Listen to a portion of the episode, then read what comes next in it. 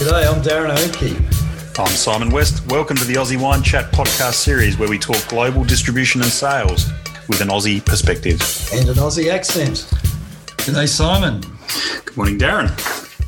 How are you this week? Oh, not too bad. Season three, episode two or three, I can't remember now. Ah, three, I think. Three it is, yeah, there you go. So, um, Gee, we really ha- do have to get better at this, don't we? we do, we do.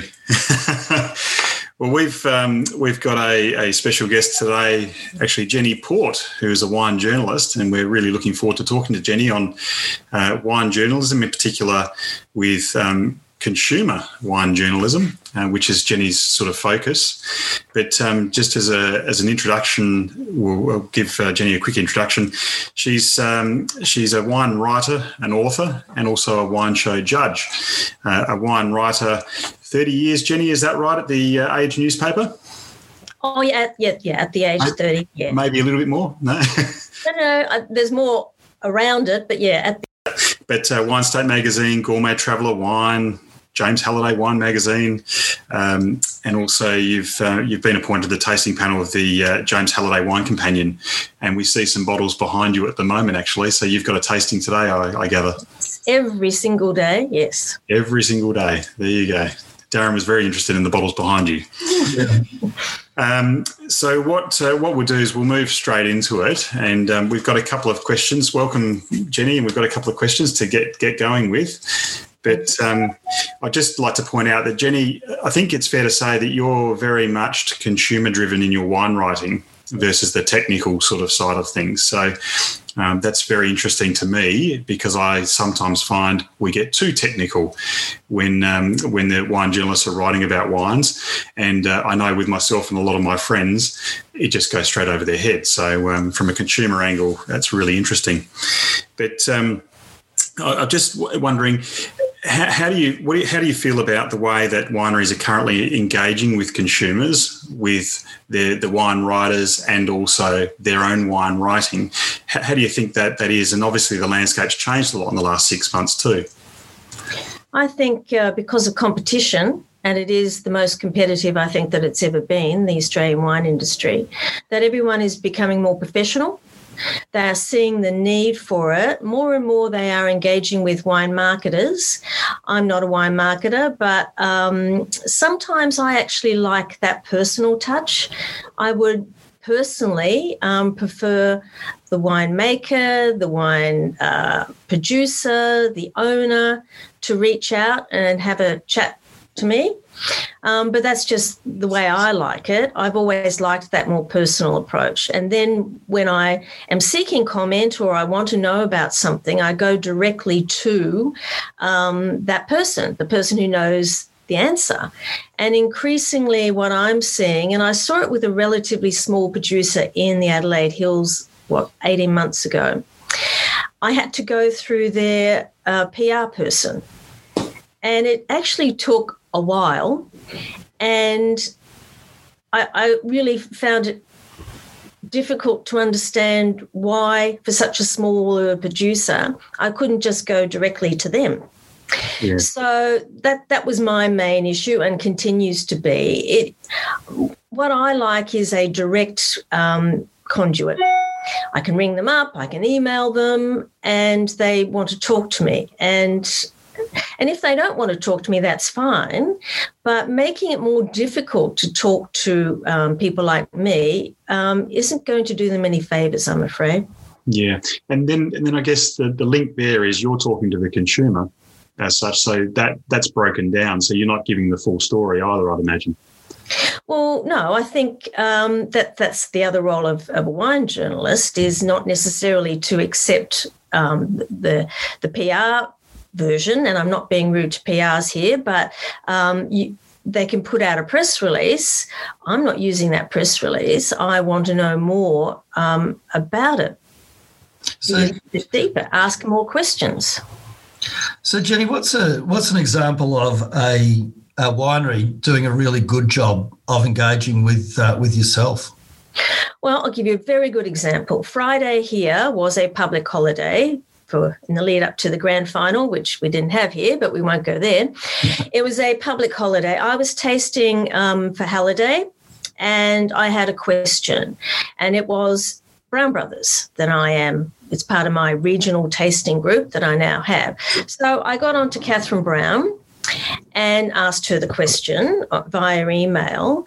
And the note came back that it was clearly a public holiday and that you know she would get back to me when she could or you know the usual kind of message. Within 30 minutes she had written back to me with the answer that i requested. That is what i call highly professional. Yeah. And to be aware and you know i didn't really expect it but i got it to be aware that people are asking questions all the time. It's not always a public holiday where you are.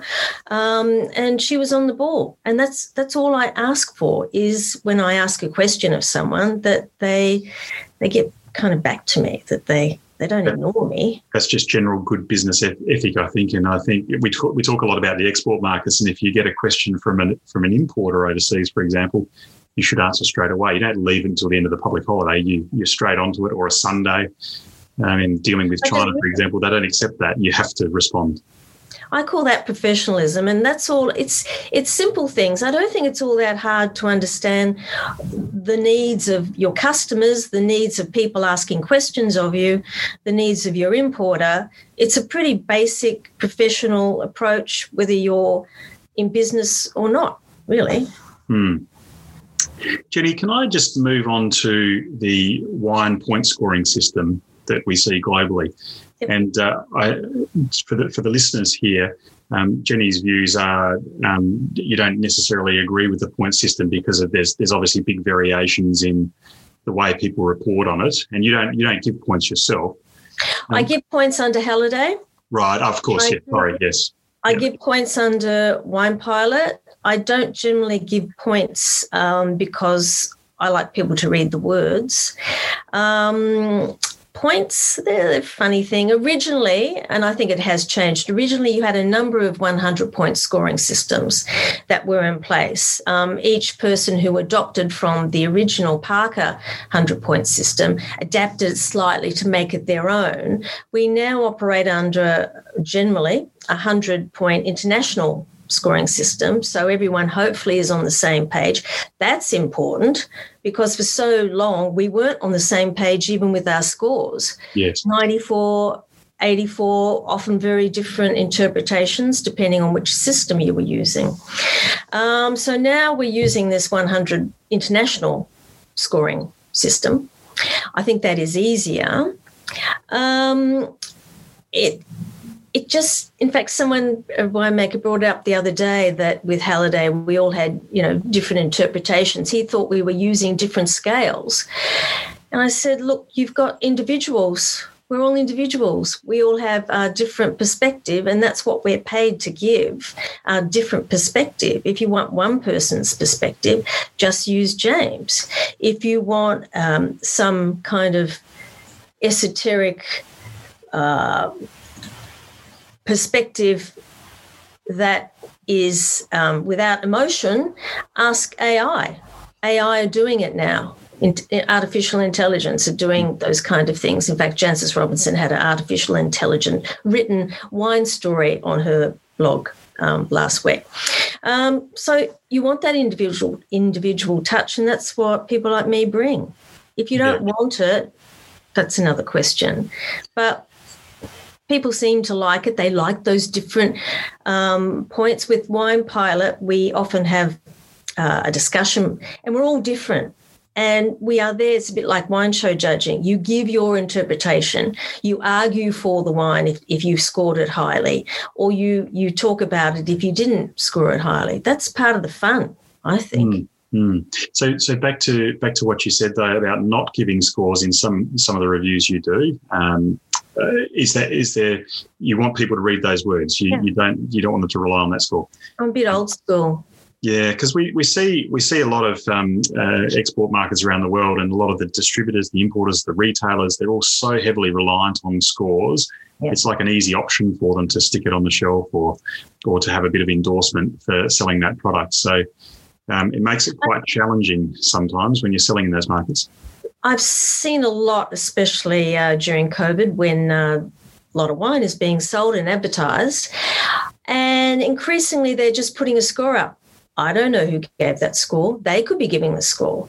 Mm. Now, that I find terribly misleading. I don't like to see that. If you're going to give a score as if you are going to give the gold medal, you know, little medallion on your wine bottle, you have to say who gave the score, as in who gave that gold medal, where was that show, what year was that show. I want more information. If you're going to use it, use it properly. Yeah. Good stuff. Now, now, Jeni, things have changed a lot in the last um, 10, well, even the last few years in terms of how we communicate with consumers. Um, tell us how how has it changed for you as a wine writer? What what are the things that have had a big impact on your engagement with consumers in the last, let's say, uh, last five or ten years? Ah, the big impact is uh, traditional journalism. Um, for decades, wine consumers were mainly getting their information through wine columns in newspapers. Uh, they barely exist these days. Um, we, at the age, at the height, um, 80s, 90s, early 2000s, we had four wine writers contributing. Um, now you have a very, very small little, you know, pocket of wine reviews each week on a Tuesday and very little else. I haven't seen a proper, what I call a proper wine story in the age it's got to be 12 months. And that was something that Huon wrote on um, uh, a major wine release. And then before that, I mean, I left in 2016. I can count the number of wine stories, you know, like full page stories in the age on one hand. So that's the biggest thing for me, and the biggest thing for those who traditionally relied on getting their information via those um, traditional one, you know, information sources, newspapers. Um, the move into magazines, where you've had that slight explo- explosion here in Australia. We're still a small population, 25 million. Although we read a lot per head compared to other countries, we still can't support a huge um, growth in magazines. Therefore, the growth now, of course, is online and um, and that's a different story. How do you make these things pay? How do you make an online blog pay? Um, that's going to be asked more and more, I think, going into the future. Yeah, exactly. Do you do blogging yourself at all, or no. are you mostly sticking to um, yeah, to reviewing? So, how are you getting your message out when you do the reviews? How are you selling? Um, how are you selling what you're doing? Well, first of all, reviews are only part of what I do. I, I love um, writing stories. So that's still the essence of what I like to do. Uh, kind of, it's moving into kind of 50, but it was 80% of what I do. I like writing for um, one particular, well, I like writing for all of them, but Meininger's Wine International um, uh, business magazine based in Germany has a big European um, uh, readership. I like writing for them and that's more business stories too. We do really interesting stories, I think. Um, so I forgot the question. I know we're just talking about getting. I know I went off into Meininger's world, and then it just all lost. No, well, I mean Meiningers are good because their uh, their social media presence is strong. So when a, when an article comes out, they they get the news out, and it's often uh, sometimes it's fairly heavily commented on social media as well. So you know they seem to be a magazine that does a really good job of working uh, working in the new the new media. And I guess my question's coming down to, uh, you know, the wineries have a real problem also. I mean, everybody has a problem getting their message out now in a lot of ways. In in many ways, the the old days of an EDM and an article were much much easier to get cut through because you had to do and so by EDM what I meant was a letter uh, a physical letter. I, I, said I said EDM I didn't mean that. You know when we when we sent letters out we knew people got them and they opened them. And I'm just really curious about the challenges that that you as a writer are experiencing in the new world because they're really a really good parallel for the challenges that wineries are experiencing in this new world as well. Uh, and I guess the big question is is how do uh, how do we all adapt and get stories out now? You have a good story. Yeah. That's all you need. Well, it's a big part of what you need. the strength of your story. Don't give me that. I'm I'm sorry. I'm I'm going to be a bit rude here, but for years, for decades, wine writers have been receiving emails about with their we've just exported to um, Bahrain or, you know, we've just picked up an export to Ireland. I'm sorry, that doesn't really interest me. Um, and if I see too many of those coming through from you, I, I get a bit of a, you know, blank. Um, wait, save yourself and hit me with and hit other wine writers with a good story. We're all about stories. The essence of what we do is storytelling. And we need we need good stories. Half the time we'll go out and find them for ourselves, but sometimes they land on your lap and they land on your lap with someone writing to you to say, we're, we're focusing on carbon neutral. This is what we've done. Or we've uh, turned our whole vineyard around and this is the way we're going into uh, biodynamics. I don't know. I'm just choosing something. But give me a story and think of it think of it maybe like a marketer. Think of it like a like a journalist. What's interesting about this story? Is it interesting that i just got another gold medal at blah blah? Or is it more interesting that um, we're launching a new a new range and there's something different about that range? There's you got to just think about it. What you would tell your neighbor what's yeah. really kind of interesting in your world happening right now?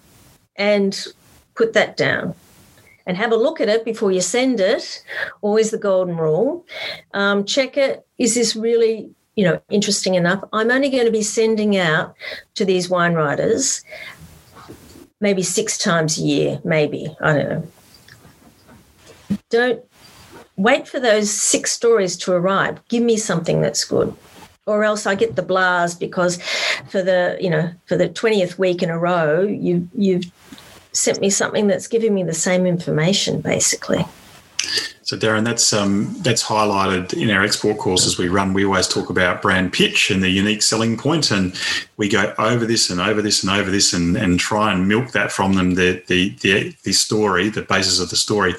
But I think we're missing something, Darren. Um, we've got to we've got to get that right as well for the journalist side of things, the PR side of things, and for their messaging when it goes out. You know, we always talk about the importers. We talk about getting the message to the consumer, but it's really important to get it out from a PR point of view as well. Well, the yeah. biggest story, you know, the biggest story of our time is climate change. I want to know what you're doing about it. I want a good story. I want a happy story amongst all the doom and gloom, and you will see more of that too. All right, we've got we're in this hole. How are we going to get out of it? Let me know what you're doing. And I've got a, and, and Max in particular, we've got an interest in um, how the wine industry is not using our Indigenous culture enough. I've written a story coming up in Halliday on acknowledgement of country on wine bottles, on websites, and, and how more are moving to bring in Indigenous members of local communities, bring them in, do culture talks, do culture walks, get them closer on, on the land that is theirs traditionally, historically, things like that. They're, they're damn good stories, and they're, they're stories to a degree that we need going forward. Hmm. Yeah. Do you think do you think the wineries are doing enough with their social media engagement at the moment, Jeni? Um, are they are they doing a good enough job, particularly in today's environment where it's it's even more and more important? I thought COVID highlighted some of the great works or some of the more imaginative uh, kind of ways of moving into social media. I'm thinking of Unico um, Zelo in particular mm. with their happy hours. In fact, a number in the end did those happy hour talks. Um, and it not only raised their own profile, they brought in members of their community. It raised the community profile. And I just thought that highlighted and showed a new imaginative different way of doing things in the past they they go on and they you know, there'd be one head, talking head and they'd have a glass and they'd tell you about the wine. And quite frankly, that wears off after a while. Um, but, and I am talking about Unico and Vizela in particular because they did it so colourfully and so well um, that you, you're glued to it you're going, wow, okay. And they're bringing in all these interesting people. They're bringing Katie Spain, who is an absolute sensation. And yeah, they got you. Um, so I, that's the one thing I think you will see more of. They're using it better and they're using their imagination and creativity better with it. Hmm. Yeah, and then and then I guess you've seen some bad examples as well. Well, the bad example is here I am with a horrible background, talking head, sounding boring, not really into it, and I've got a glass of wine, but I'm going to tell you about that. You know what's in the wine. I've, seen, I've seen a few winemakers drunk as well, and uh, and I'm sitting there cringing, going, "You can't do this." oh dear, haven't seen that. Yeah. Fortunately, I haven't seen that either. Uh, but you're absolutely right. We we have to get away from being a talking head um, in a, in a little square and expecting that to be engaging, don't we? We have to actually give people something to enjoy. Um, so, so you're talking about entertainment now, in, in a lot of ways, aren't you? What? Yeah, that's what I do. I mean, I think one one journalists in particular they give you information, but they also entertain. If we're not entertaining you in our writing, we're not keeping you on that page, and you're not going to read it next time you see my name or someone else's name. And then we're not going to get advertisers and then we won't get the page and then we're out of a job. So entertainment is up there with the information that we provide. And that has to be the two tiers that everyone looks to when they're presenting, whether it's, um, you know, via social media or on the written page or wherever um, those two go hand in hand. So if you are going to do a talking head, as we are doing, hopefully, you know, do with a bit more movement and color and action and interest and just don't sit there. well, we had we had Jane Ferrari on last week, Jeni, and she, she sang a song in our outro. So I, I, won't, I, won't, I, won't, make you sing a song like she did, but she was quite funny, as you, as you can imagine. So yeah. Darren, have you got a, a closing question at all? Have you got a closing question at all? We're, we're down to the last few minutes, so. Yeah, and I'm just I'm thinking about this this world of the of the winemaker and the wine writer as entertainers, and I guess you've already told us, um, Jeni, that that people have to give you a good story. Uh, I wonder how. I mean, people actually have to start building good stories, though, don't they? It's not just about telling a good story. It's about it's about starting to do things that people care about in a lot of ways. Uh, so I'm I'm taking a message of of not just be interesting and tell a good, uh, uh, not just tell a good story, but for goodness sake, start doing something that's actually interesting. And I might add, recognize it. I will ring up like acknowledgement of country. I ring up all these people. Oh yes, you know, I'm doing this, I'm doing that, I'm putting it on my wine bottles. I, you know, they hadn't sent out anything. I had not seen anything on it. They hadn't recognized that as a story. So that's the other thing. People are sitting on stories that they don't think are interesting, mm-hmm. and they can be. So people who are going again um, you know, moving into sustainability what they're doing. Maybe they're doing something that no one else is doing here. Maybe they're relying on uh, technology or um, information that they've received from another place outside australia that no one else is doing. And they're moving along in their own little circles doing that and they don't think that's interesting. I think that's interesting um, so, apart from recognizing, yes, do all of those things. Um, have a good story. You don't have to make it, you're often doing it. Um, and I think we see quite often with wineries, the story is right under their nose and they're not even seeing it. So, we just need to, we need people to really think about that really hard. Yeah. Just put themselves in um, what they're reading and writing. Um, what they're seeing out there. Don't fall for that. There's there's a light fluffy stuff. I'm not into fluffy stuff, um, but no, bit of grit, Bit of soul to it. Yeah. People will pick it up. Hmm. Excellent. All right, that's that's great, Jeni. Is there is there anything? I think you've probably just said the thing that the thing that we most need to say at the end of this interview, anyway. Get some soul into it. Yeah, you know, uh, again, that's why I like to talk to the the individuals involved, to the winemakers, viticulturalists, to the the producers. They're the ones with their money into it, their life into it, their career into it. They have the the most to gain, the most um, involved, the most connected to it. Yeah, that's a bit of soul right there, isn't it? So, if there's a bit of advice uh, as we go out here, I think um, if anyone's sending a press release to Jeni with some bottles of wine, maybe attach the phone numbers of the key people in the business so she can call them. Please, please. What a great idea. I don't have to annoy you on a phone call. Emails, Um, phones, yeah, exactly. Please, yes. Sounds I like a want- great idea. You know, give me the PR, of course, but often that's all you get. Like you can't go to anyone; you have to go through the PR.